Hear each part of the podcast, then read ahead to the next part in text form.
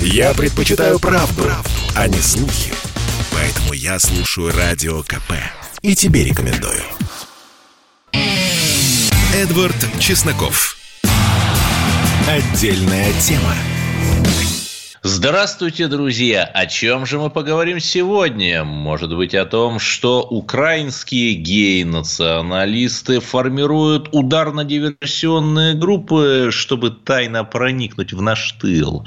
Или, может быть, мы поговорим о том, как агенты Ми-6, ЦРУ и польской сигуранцы тайно перевешивают в Минске русскоязычные таблички на нерусскоязычные, и КГБ, конечно, Республики Беларусь Беларусь им отчаянно противодействует. Да, друзья мои, это важные, архиважные темы, но мы поговорим о нашей любимой, о межнациональных отношениях в Российской Федерации. Не далее, как вчера в Евпатории, это один из старейших городов России на западном побережье Крыма, э, обострились эти самые межнациональные отношения, и тут уже показания очевидцев и соцсетей расходятся расходится. Кто-то говорит, что была массовая драка чеченцев с крымскими татарами, кто-то говорит, что эта массовая драка была последствиями некой одиночной драки, кто-то говорит, что на нашей стороне, хм, хотя, господи, на какой нашей? На одной из сторон, скажу так, э, дрались вместе армяне, славяне и крымские татары против, ну, против другой стороны, соответственно, я заранее, если что, извиняюсь, простите меня, простите. Вот давайте обсудим это, это же интересно. И вот нас сейчас спрашивают, а, Эдвард, а почему у вас одни и те же эксперты в эфире? Да потому что мало у кого есть мужество говорить о фактически табуированных темах, э, такие как искры в межнациональных отношениях в нашей стране.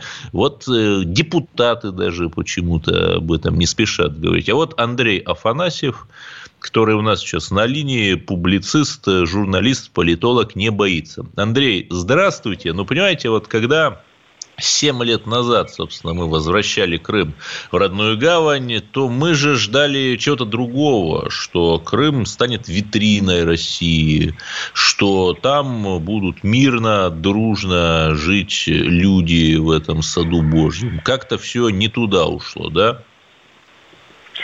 Эдвард, добрый вечер. Заранее извиняюсь перед вами, перед слушателями за этот разговор. Вот. Но в целом, что могу сказать? Крым э, действительно стал витриной России. И я и в 2014 году, честно могу сказать, поддерживал возвращение Крыма в состав нашей страны, и сейчас э, тоже считаю. Но э, ведь Россия при всей нашей любви нашему Отечеству, дорогому, как любая другая страна, не идеальная. Там есть проблемы. Поэтому те проблемы, которые характерны для всего нашего государства, они логично, рационально проникли и в Крым. Вместе со всем хорошим, что пришло в Крым с 2014 года. Мы не будем тоже да, заниматься какими-то такими оппозиционными передергиваниями и говорить, что все, все пропало, все плохо. Я несколько раз бывал в Крыму с 2014 года по сей день. Могу сказать, что, конечно, динамика налицо. Но динамика, как она часто бывает, не только в плюсе, но и в минусе тоже налицо. И вместе с большим количеством положительных вещей, которые пришли в Крым после возвращения в Россию, туда пришло и э, несколько негативных аспектов. И в частных разговорах со мной крымчане говорят, что вот э, то, чего не было, в принципе, практически до 2014 года, это вот такой э, э, наплыв и э, различных представителей различных этногрупп и, соответственно, обострение межнациональных отношений в регионе. Были конфликты, безусловно, с населением крымско-татарским. Вот, время от времени они то возникали, то стихали. Но сейчас за счет того, что пришло большее количество различных этнических групп в Крым, вот, и конфликтов стало различных в разы больше. Хотя Крым-то, по большому счету, он всегда был более-менее многонациональным. Но вот как-то за последние годы, опять же, это не мои слова, а слова моих знакомых, которые там живут, конечно, межнациональных столкновений стало больше на порядок. Ну, тут же вопрос тонкий, да, ведь, э, скажем так, тот кластер, э, та узконаправленность вот этих вот столкновений, это же не какие-то там, условно э, говоря, каракалпаки там э, начинают вдруг биться там статами, допустим, да, это вот, ну, вполне, скажем так, локализованные группы, если так можно выразиться. И здесь интересна, конечно, позиция властей Крыма. Вы правильно сказали, Андрей, что не нужно все мазать исключительно черной краской. Да, те проекты, пригляд за которыми есть из самого Кремля, они реализуются и блестяще реализуются. Ну, прекрасная автострада Таврида, аэропорт прекрасный, Артек реконструировали, миллиард вложили, там большая морская улица в Севастополе, вот если кто видел, просто как э, будто ты в прекрасном европейском городе каком-то. Этого никто не отрицает.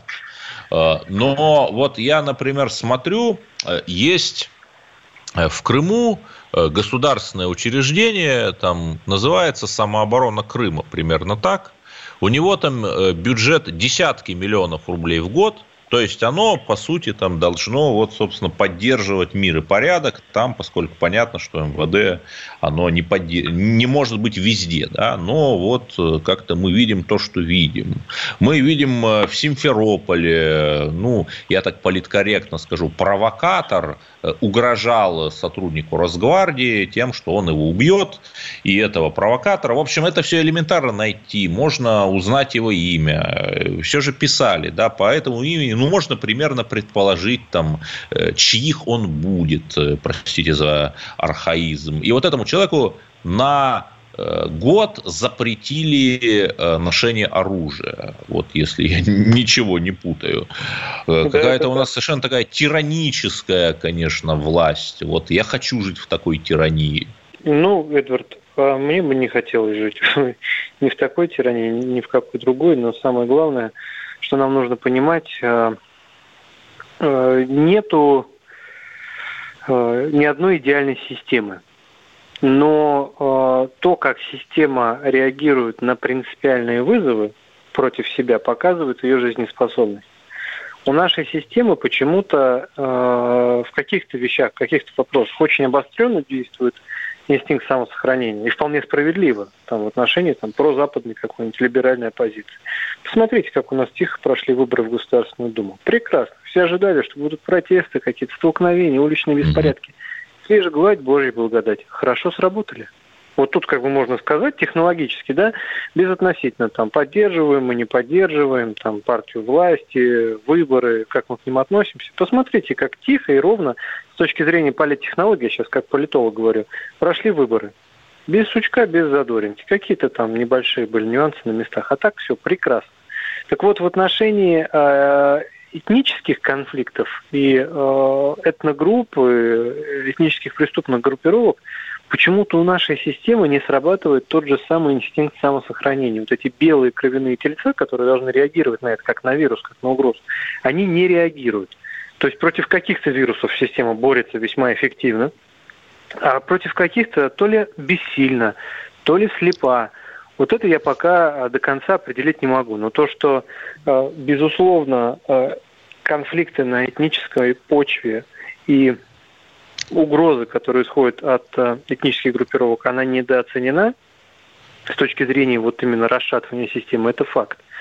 Если мы хотим сохранить Россию, если мы хотим сохранить народ, страну, представители всех этнических групп, чтобы все жили в мире, система государственная должна максимально жестко на это реагировать. В отношении всех фигурантов таких конфликтов, а не только тех, кого можно наказывать. Ну да, вот мы смотрим там, например, следим за делом Анатолия Грудистого, которого вот э, другой гуманный суд, да, в одном случае, значит, за угрозу убийством сотруднику Росгвардии на год тебя лишают правом э, носить оружие, в другом случае э, за убийство по неосторожности в ходе защиты девушки, вот у жителя Ивановской области. Ему сейчас 8 лет тюрьмы грозит, понимаете. Вот э, я не знаю, как делать-то нам, что делать? Мавзолея из Ленина вынести? Ну, нет, наверное. Сложно сказать, что делать, но э, самое главное – это реагировать и не замалчивать. Э, нужно, чтобы общество, неважно какая его часть, э, там, журналисты, э, правоохранители, кто-то начал обозначать проблему. Вот то, что вы в своей программе берете эти темы, не боитесь их обсуждать и говорите, э, то, что вам Э, руководство э, радиостанции тему согласовывает, конечно, говорит о том, что у нас есть здоровые, адекватные силы в обществе. Мы же не говорим, что есть какие-то плохие исключительно национальности. Мы не говорим о том, что э, нужно кого-то там дискриминировать, притеснять по национальному признаку. Мы говорим о простых вещах. Должен быть порядок. Закон должен быть для каждого одинаковый. Провокаторов, агрессоров, злодеев и этнические преступные группировки вообще вот как явление – нужно жестко наказывать. Как и всех остальных. Да, спасибо. Андрей Афанасьев, э, политолог, э, эксперт, э, журналист, общественный деятель с нами сейчас был. Но мы продолжим, продолжим наконец-то говорить о кознях США, где уже внесли очередной законопроект и хотят наложить санкции на российских олигархов. Вот как же нам теперь жить после этого? Что будет с яхтами наших олигархов? Вот мы поговорим с вами через минуту. Работа не волк. Отдохни. Послушай комсомольскую правду. Я слушаю радио КП. И тебе рекомендую. Эдвард Чесноков. Отдельная тема. Значит, поговорим о кознях американцев, дорогие друзья. Э, конгрессмен Том Малиновский, ну, сразу видно такой англосакс, э, безусловно, от демократической партии, и Джон Кертис, ну, украинский националист, наверное, республиканец, внесли в Палату представителей законопроект о санкциях против 35 российских олигархов. Ну, их э, э, олигархов этих они именуют клептократами и нарушителями прав человека. Именно поэтому мы не называем их фамилии, хотя да, это все те, о которых э, вы сейчас подумали. И что же это? Что э, будет э, с яхтой условного Абрамовича? Что будет э, с американскими активами Вексельберга того же? Давайте поговорим с Александром Домриным, американистом и профессором факультета права Высшей школы экономики. Александр Николаевич, здравствуйте. Ну, вот главный вопрос – есть ли у этого законопроекта шансы пройти э, в парламенте? А, Эдвард, э, э, просмотрев этот законопроект и просмотрев все эти 35 фамилий, должен вам сказать, что мое отношение к этим 35 персонажам от критического до негативного, до резко негативного. Это я, как гражданин России, просто высказываю свое мнение – в отношении этих 35 персонажей. Как у юриста, у меня вопрос. Кто вам, э, американцам, американскому конгрессу, но пока еще это не палата представителей, пока это еще только инициатива э, двух конгрессменов. Эта инициатива прошла через э, комитет по регламенту. Но кто дал вам право в отношении граждан моей страны применять санкции, распространять ваше законодательство за пределы Соединенных Штатов? Это первый вопрос, который я задаю себе и который я хотел бы задать американцам, ну и, соответственно, ну, идея об американской исключительности, наверное. Вот это. Ну, ну конечно, право. да. Да, э, э, и потом тоже, смотрите, вот как, когда нам говорят э, относительно того, что в России, у России нет идеологии, это так прописано в, в Российской Конституции. А, а в а, Соединенных Штатах есть идеология или нет? Есть идеология. Она называется американской исключительность. Но давайте продолжим. Как называется на самом деле этот список, как называется законопроект? А это на самом деле список Навального. Тоже очень любопытно, правда ведь? Кто на тебя работает, о том ты и заботишься. Ну, я поясню, собственно, кто не знает деталей, что господин Навальный написал колонку для одного крупного издания э, западного там Financial Times, по-моему, ну тут э, я уже не, не помню точно. И там вот как раз предлагал ввести санкции против российских олигархов. Интересно, да? Но там ведь не только олигархи. Э, там на самом деле руководители Первого канала. Э, там, например, например Маргарита Симонян. Симонян, да. И, да. и да, и, и понимаете, это, это ведь не только борьба с коррупцией, а, с которой якобы борется наш берлинский пациент. Это санкции против граждан моей страны. И должен вам сказать, что когда, например, э, санкции вводятся против э, кого-то из, э, из России, эти санкции на самом деле распространяются и на все его окружение. И на ну, элементарный пример. В несколько лет назад, но это было еще, наверное, в 2015 году, у меня, я профессор высшей школы экономики, у меня была замечательная совершенно программа с одним из американских университетов, когда мы обменивались студентами. Мои mm-hmm. студенты э, приезжали в Соединенные Штаты, э, студенты из Америки приезжали к нам. Э, были программы, когда мы просто э, создавали, вы знаете, такие рабочие группы. Э, один русский студент, один американский студент, э, и выбирали какие-то э, злободневные темы для исследования как, например, смертная казнь или, например, право владения оружием. Вот куда как более актуальная тема в, вот, в, наш, в наши дни. Да, в свете да, после... последних событий, к сожалению, да. Да, вот. И потом, значит, один русский студент, один американский студент писали совместную работу. Представляете, как это было интересно для э, студентов и, и, и, и с той стороны, и, и с нашей стороны. Э, ну, на следующий год, когда я пошел Э, с заявкой в американское посольство, э, чтобы мы продолжили это сотрудничество. Единственный вопрос, который мне задали. А высшая школа экономики получает деньги от государства?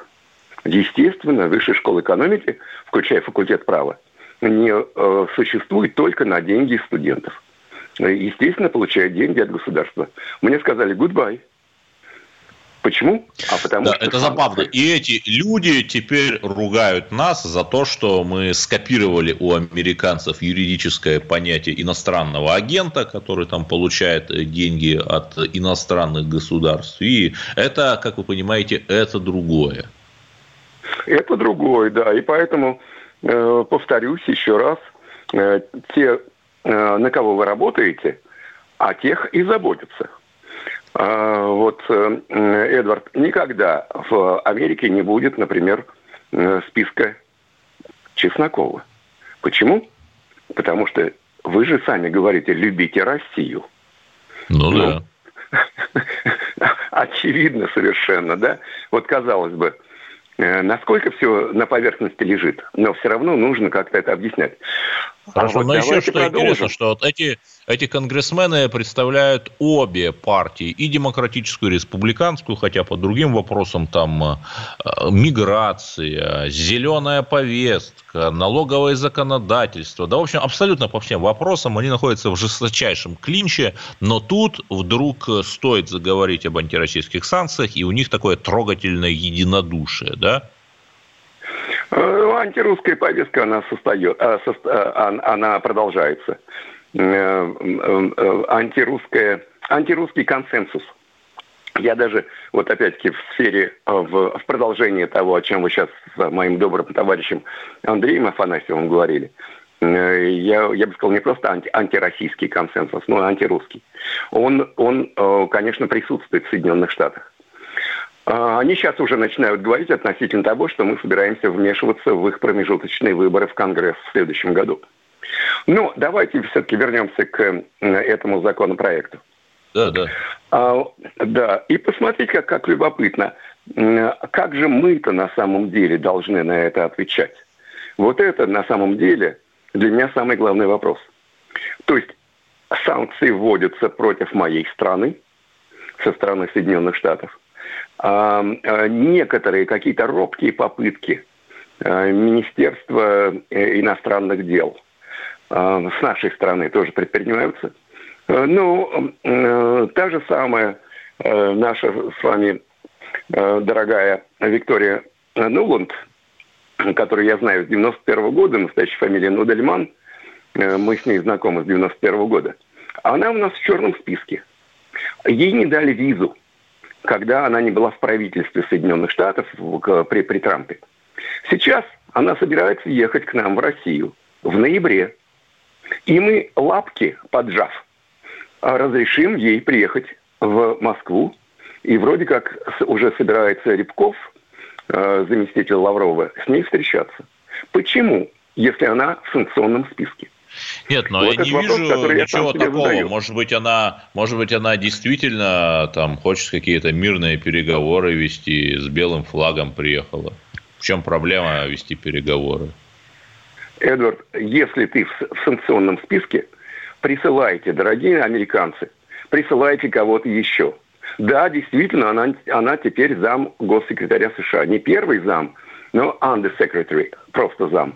Но пришлите кого-то еще. Почему мы должны изменять, э, смягчать э, наше отношение к э, этой от, э, абсолютно антирусской, антироссийской э, представительнице американской элиты только из-за того, что Вашингтон ее направляет?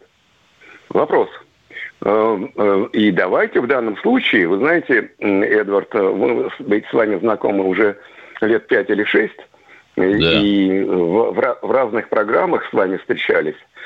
А, и вы посмотрите, и вот, вот сейчас, когда я в Америке не преподаю, потому что меня не приглашают по понятным причинам, но я преподаю в Китае. А, и когда, например, после полуторачасовой беседы товарища Син Цзиньпина с Байденом, когда Байден предложил встретиться, какой был ответ товарища Си? Смените сначала вашу антикитайскую риторику, пока нам с вами встречаться и говорить не о чем. Вот это я уважаю. А то, как мы поджимаем, поджимаем лапки э, и, э, соответственно, меняем свою позицию только из-за того, что с нами какие-то высоколобые американцы хотят о чем-то поговорить, мне это не симпатично. Говорю как человек, да. который от, как независимый эксперт в том смысле, что от него ничего не зависит. Да, спасибо. Это был Александр Домрин, американист, профессор высшей школы экономики. Это было его мнение, на которое он, безусловно, имеет право. И в следующем блоке мы начнем, конечно, с трагедии Ан-26, но я так скажу, что э, он, который пропал под Хабаровском, он с 79 -го года эксплуатировался. Вот продолжим говорить об этой печальной ситуации сразу после новостей. Слухами земля полнится. А на радио КП только проверенная информация.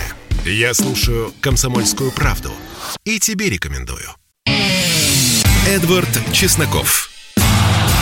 Отдельная тема. Да, и вот опять история, о которой мы говорим в «Комсомолке» снова и снова. Морально устаревший борт региональной авиации, я напомню, пропавшему под Хабаровском самолету Ан-26 было сколько? 42 года. Слушайте, у нас даже некоторые люди столько не живут, не говоря уже о самолетах. И вот РЕН-ТВ больше об этом никто не сообщает. Говорит, что спасатели все-таки нашли э, этот самолет, но, опять же, есть выжившие, нет, а там, напомню, 6 человек было, данных пока нету, тем более там и местность такая пересеченная, больше хехцирский заповедник. Ну, будем молиться, может быть, вот кто-то уцелел, всегда есть надежда, даже когда ее нет. Давайте поговорим э, тоже, опять-таки, о России. Прошли слухи в телеграм-каналах, ну, там, знаете, так периодически что-то пишут, и иногда даже правду, о том, что при МИД РФ будет создан специальный департамент, отвечающий за гуманитарную политику. Ну, вот у нас там есть Россотрудничество, у нас э, есть э, всевозможные фонды Горчакова, И теперь, оказывается, еще один департамент, который у нас будет мягкую силу продвигать. Ну, опять же, это э, такая информация неофициальная, но, видимо, э, как-то это исходит из того, что все-таки есть у нас проблемы с продвижением этой мягкой силы. Потому что когда с конями все хорошо, то на переправе их не меняют. Разобраться в этом нам поможет Игорь Мангушев, автор телеграм-канала э, «Записки авантюриста». Здравствуйте, Игорь. Э, вот э, мне-то лично Здравствуйте, кажется, Эдвард. Что у нас все хорошо с сильной силой. Там надо, ввели там спецконтингент в Сирию, да, а вот с мягкой силой просадки. Почему так? Ну, у нас а, сейчас объективно а, наша пехота является единственным эффективным инструментом внешнеполитической а, повестки. А, уже так сложилось как бы исторически. Вот. Это исторически сложилось еще давным-давно, но сейчас этот период Э, переживает некое такое, некий такой период возрождения. То есть э, наши ребята воюют с автоматами э, в Центральной Африканской Республике, в э, Сирии, э, в Мали, насколько мне известно, тоже уже начинают э, операции.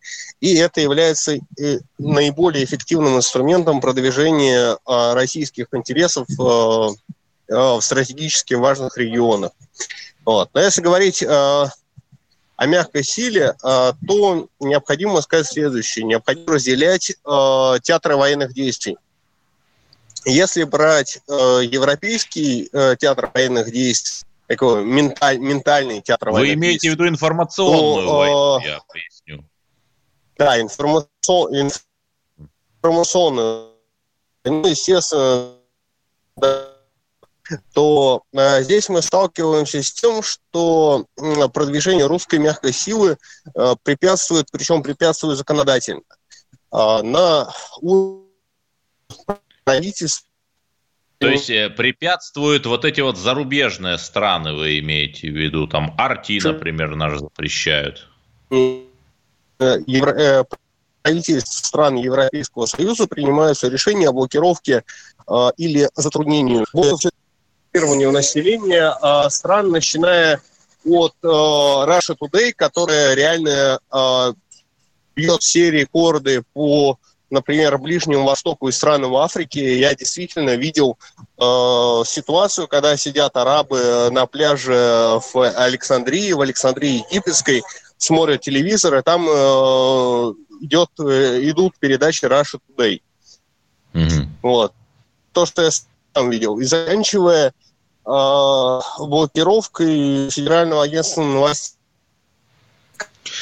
да, блокировка сайта Риафан. У нас небольшие технические проблемы с Игорем Мангушевым. Мы ему сейчас перенаберем. Но есть вот хорошие новости. То есть, у нас-то многие привыкли, что вот не работает наша мягкая сила. Да, на самом деле работает.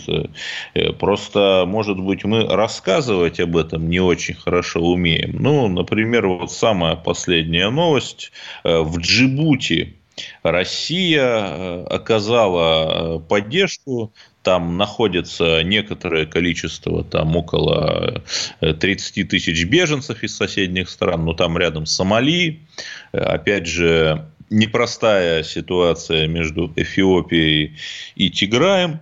И вот э, мы передали гуманитарную помощь республике Джибути. 117 тонн подсолнечного витаминизированного масла, Э, торжественно, там посол наш в Джибути был, у которого я, кстати, брал интервью.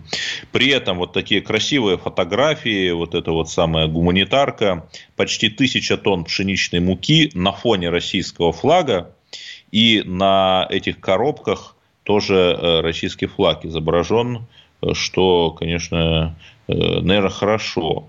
Да, Игорь, продолжайте. Да, а, собственно, да, прошу прощения за временный перерыв связи.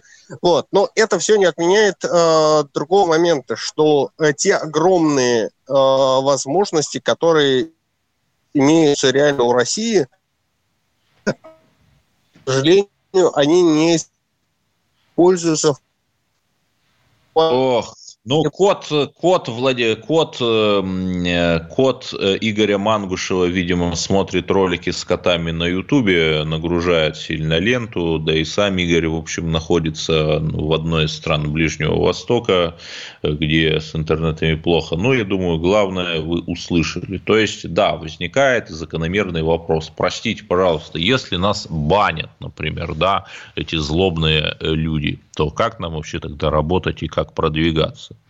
И более того, вот я открываю э, интереснейший э, такой э, сайт. Сайт Дней немецкого языка и культуры в Калининграде. Нет, ну хорошо, наверное, нужно развивать межнациональные отношения. И это все делается на деньги немецкого посольства. Это все финансирует корпорация КНАУФ. Опять-таки сайт красивый такой создали, так и тянет такой в модном нынче молодежном стиле, то есть не какое-то жуткое старперство, а интересно его скроллить, там, искать какие-то мероприятия. Причем, слушайте, там десятки мероприятий. На любой вкус. Там хоть театральные постановки, какой-то молодежный движ, какие-то мастер-классы. Да, формально без политики, но я как-то слабо сомневаюсь, что там будут толкать какую-то антигерманскую повестку. А теперь посмотрите на наши мероприятия там в да даже в сопредельных странах, да даже в странах ЕАЭС, господи, Евразес. Но кроме слез, как-то это, ну, до самого недавнего времени ничего не вызывало. То есть мы там, я помню, мне даже друзья из Минска скидывали фотографии на День России, там э, было какое-то, ну, очень такое тоже жалкое мероприятие, там вроде как какой-то концерт, но на концерт там пришло человек 50, были даже там фотографии, мне тоже скинули. И, в общем, ну, с одной стороны, да, отсчитались, провели, а реально измеримый результат непонятен. Потом, вот я, по-моему, как-то уже рассказывал, но я тоже расскажу. Меня однажды пригласили тоже в Белоруссию. Это было года два, наверное, назад. Наверное, там декабрь 2019 года, но тут уже с точностью до дня, конечно, не вспомню, на некий такой союзный круглый стол. На круглом столе э, было там человек 10 экспертов, было там некое количество журналистов, может быть, полдюжины. Все было очень уныло. Мне купили билеты на, в плацкарт, как и другим экспертам. При этом я, понимаете, человек э, очень скромный. Э, можно там, э, пожалуйста, мне не нужен пульмановский вагон. Но подождите, друзья, но вы же заинтересованы в том, чтобы у вас эксперты, простите меня, были в хорошей кондиции. И вот приезжает эксперт, не один я там, нам нескольким купили самые дешевые билеты в плацкарт Москва-Минск. Да? Ну ладно, хорошо. Вы скажете, это ничтожная деталь. Смотрим другие детали. Потом вот э, тем экспертам, которые туда приехали, опять же, там человек 6 или 7 из России, сняли квартиру где-то на Немие. И почему сняли квартиру? Потому что снять одну трех-четырехкомнатную квартиру – это дешевле, и даже сильно дешевле, чем снять по одноместному номеру для каждого из четырех-пяти экспертов в гостинице в центре Минска. И такая, знаете, вишенка на торте, точка над буквой «Ай» был фуршет. Ну, фуршет был роскошный. А знаете почему? Потому что фуршет можно провести там за тысячу белорусских рублей, допустим, а отчитаться по документам и липовым чекам на 10 тысяч или даже на 20. И разницу получить себе в карман. Вот э, так как-то грустно, но тем не менее мы продолжаем наш эфир и в следующем блоке поговорим о еще более беспощадных темах. Чтобы не было мучительно больно за бесцельно прожитые годы, слушай «Комсомольскую правду». Я слушаю Радио КП и тебе рекомендую. Эдвард Чесноков. Отдельная тема. Эфир продолжается, и, конечно же, мы душой, сердцем и ногами, безусловно, с тренером волгоградского ротора Дмитрием Хохловым, которого банят в Фейсбуке, ведь слово «хохол», ой, я сказал запрещенное слово, меня, меня забанили, слово это X, слово там запрещено. Э, при этом есть многократные, конечно, свидетельства, когда те самые речи ненависти, ну, направленные против против русских. Эти речи ненависти там не банились. Ну, это, как вы понимаете, другое. Русских-то можно. И э, Дмитрий Хохлов требует от Фейсбука компенсацию морального вреда в 150 миллионов рублей. Я думаю, что эти деньги, если он выиграет, то, конечно, построит новый стадион для своего ротора. Хотя, господи, что все это кони, мясо, за Кубань болеть надо. Да, и есть еще одна у нас проблема, о которой мы постоянно говорим, это демографической кризис в России, и как только там его не предлагают решить, может быть, завести еще несколько спецпоездов с молодыми, такими, знаете, энергичными, маскулинными, работящими и не пьющими мужчинами из, ну, вы поняли, откуда, а можно ввести налог. Налог на холостяков. Ведь так было в советское время, например. Вот давайте 8 800 200 ровно 9702.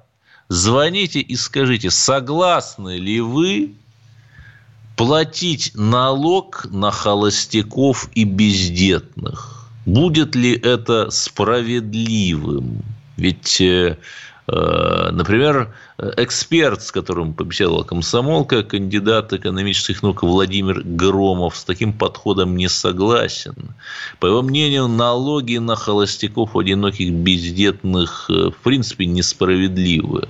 Налогообложение не должно заходить в сферу образа жизни и свободы предпочтений. Хотя я вот не знаю, очень многие мои знакомые успешные, эффективные бизнесмены выгоняют людей за курение. Вернее, не то, что даже выгоняют, а просто их не берут. Потому что когда человек там тратит 5-10 минут каждый час на непонятно что, рискуя, например, заболеть чем-нибудь какой-нибудь болезнью дыхательных путей, то, конечно же, он работает менее эффективно. Ничего, э, так сказать, личного просто эффективность менеджмента. 8 800 200 ровно 9702. И у нас есть уже звонок. Павел из Приморского края. А, доброе утро. Это Павел, Приморский край, город Артем. Я угу. думаю, надо вводить не налог, а надо дать гарантированную зарплату хорошую молодым людям. И они, как и я, будут размножаться по 4, по 5 детей. Так что... Ну, понимаете... зарплата достойная. Понимаете, вот я общался вчера с э, Олегом Сиротой, сыроваром земли русской, и он готов скотнику у себя дать 45 тысяч рублей. Но почему-то не идут к нему скотникам, безо всякого, кстати, образования, 45 тысяч рублей. Почему? Это что, недостойная зарплата? Очень мало. Не знаю. Вот. Ну... Я получаю порядка 70 тысяч, работаю один, четверо детей, и мне мало. Ну, это да, это да. И, конечно, нужно, чтобы человек жил достойно, вольготно, богато. Александр из Москвы у нас на линии. Здравствуйте. Здравствуйте. Я вот считаю, что в Российской Федерации, да, такой налог надо ввести. У нас рождаемость очень низкая. Вот, поэтому я, вот так считаю. Ну, хорошо, да, согласен. И сами вы, если что, готовы его платить? Нет, у меня, у меня у самого нормально. А, ну слава богу. Слава богу. Хорошо. Я вижу, что этот вопрос вызывает у нас очень горячую реакцию. Василий из Белгорода у нас на линии. Вы-то как полагаете? Я не то, что полагаю, я считаю, что нельзя доходить до такого состояния, а, которое было введено значит, а, в советское время. Но там обосновывалось тем, что после войны необходимо было поднимать деторождаемость. Хотя, хотя, это я считаю сто процентов абсолютно необоснованно. Деторождаемость поднималась после войны и без этого налога. Он никаким образом не мог понуждать людей, извините меня, больше там общаться и плодиться, поскольку мужчин не хватало в то время. Не, не, подождите, не... деторождаемость поднималась по очень простой причине, что э, количество людей, живших в деревне, было больше количество людей, живших в городах. И в силу вот этих естественных причин мы плодились и размножались, как завещал нам Эдвард, Господь Бог. Я не согласен с вами, Эдвард, и вот почему я уверен, что я вас должен убедить. Значит, особенно в довоенное время а, будем брать Российскую Федерацию. Это была сельскохозяйственная, по сути дела, сельско-территориальная страна в сельской местности преобладало больше населения, чем в городских, э, чем в городах. Но нельзя сбрасывать со счетов о том, что война отняла абсолютное большинство мужского населения, простите меня одинаково, что в городах, что в сельской местности. Но, как я уже сказал, что преобладающее население было сельская местность, значит, абсолютное большинство мужского изъятия произошло именно из сельской местности. С этим нельзя не согласиться. И позорно этот налог, который сопровождался до коммунистических времен и до создания материально-технической базы коммунизма, где жили, жить должны были люди по такому принципу от каждого по способности и каждому по потребности. Вот мой однозначный, убедительный ответ на поставленный да, вами вопрос. Все это, э, это хороший ответ, я согласен, только, знаете, в 1959 году, э, например, было принято знаменитое постановление о неперспективных деревнях. И э, многие тысячи деревень были просто ликвидированы. Очень просто там закрывается школа, дом культуры, фельдшерские пункты, люди просто уезжают, потому что невозможно в такой деревне жить. А куда они уезжают? Ну, какой-нибудь небольшой городок. Но когда ты уже живешь не на своем участке, а вот в этих четырех стенах, там в какой-нибудь клетушке-комнатушке, то как-то вот падает сразу рождаемость. Абсолютно во всех странах так происходит. Есть ли у нас еще звонки? Э, Маил из Белгорода. Да, да. Здравствуйте. Здравствуйте. Я, я правильно имя назвал? Да, да, да, все правильно. Вот смотрите, мы живем в России уже 30 лет, 301 будет в январе. Угу. Жена многодетная мать. Стояла очередь 27 лет, 95, 90 -го года по 17 год. И так не получили квартиру. Общежитие я получил с работы когда-то, трое детей. Вот такой стране разве можно рожать, а государство отказывается чем-то помочь? А для чего mm. рожать? На общежитие однокомнатные, я... двухкомнатные, пять человек Тут... живет. Тут я с вами согласен. Это, конечно, неправильно. И государство должно помогать и льготные кредиты на жилье давать э, многодетным семьям. И вообще всячески помогать. Вот. Ну и самое-то главное, у нас за пределами России, я сейчас такую неожиданную вещь скажу, просто Америку открою и теорию относительности. Живут миллионы русских, ну, кто-то говорит 25 миллионов, кто-то говорит 30 миллионов. Очень многие из них хотели бы вернуться в Россию. Но понимаете, в чем проблема? Если мне там нужно платить налоги, как самозанятому, я скачиваю приложение, устанавливаю его и буквально в течение нескольких секунд регистрируюсь. Все общение происходит электронно. Да? И почему-то в этой ситуации государство создает соответствующую инфраструктуру, работающую. Но если, например, мне нужно, особенно если я родился, например, будучи русским в Казахстане, допустим, а не на территории РСФСР, то мне нужно просто пройти 7 кругов ада или даже 70. И да, сейчас там говорят, что все идет э, к упрощению, и, наверное, мы это видим.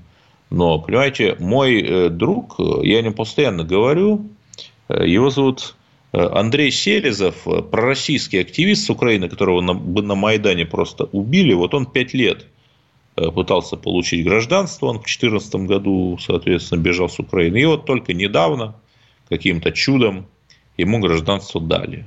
Как же так? Вернее, э, сначала там ему дали разрешение на временное пребывание 5 лет, потом гражданство. Слушайте, как же так? Это позор. Давайте вспомним, наконец, о наших соотечественниках, о русских людях. Вот на этой ноте позволю себе закончить. Слушайте, конечно же, радио «Комсомольская правда», которая не боится поднимать темы, не раскрываемые другими, и о новых русских победах вы узнаете самыми-самыми первыми. Эдвард Чесноков. Отдельная тема.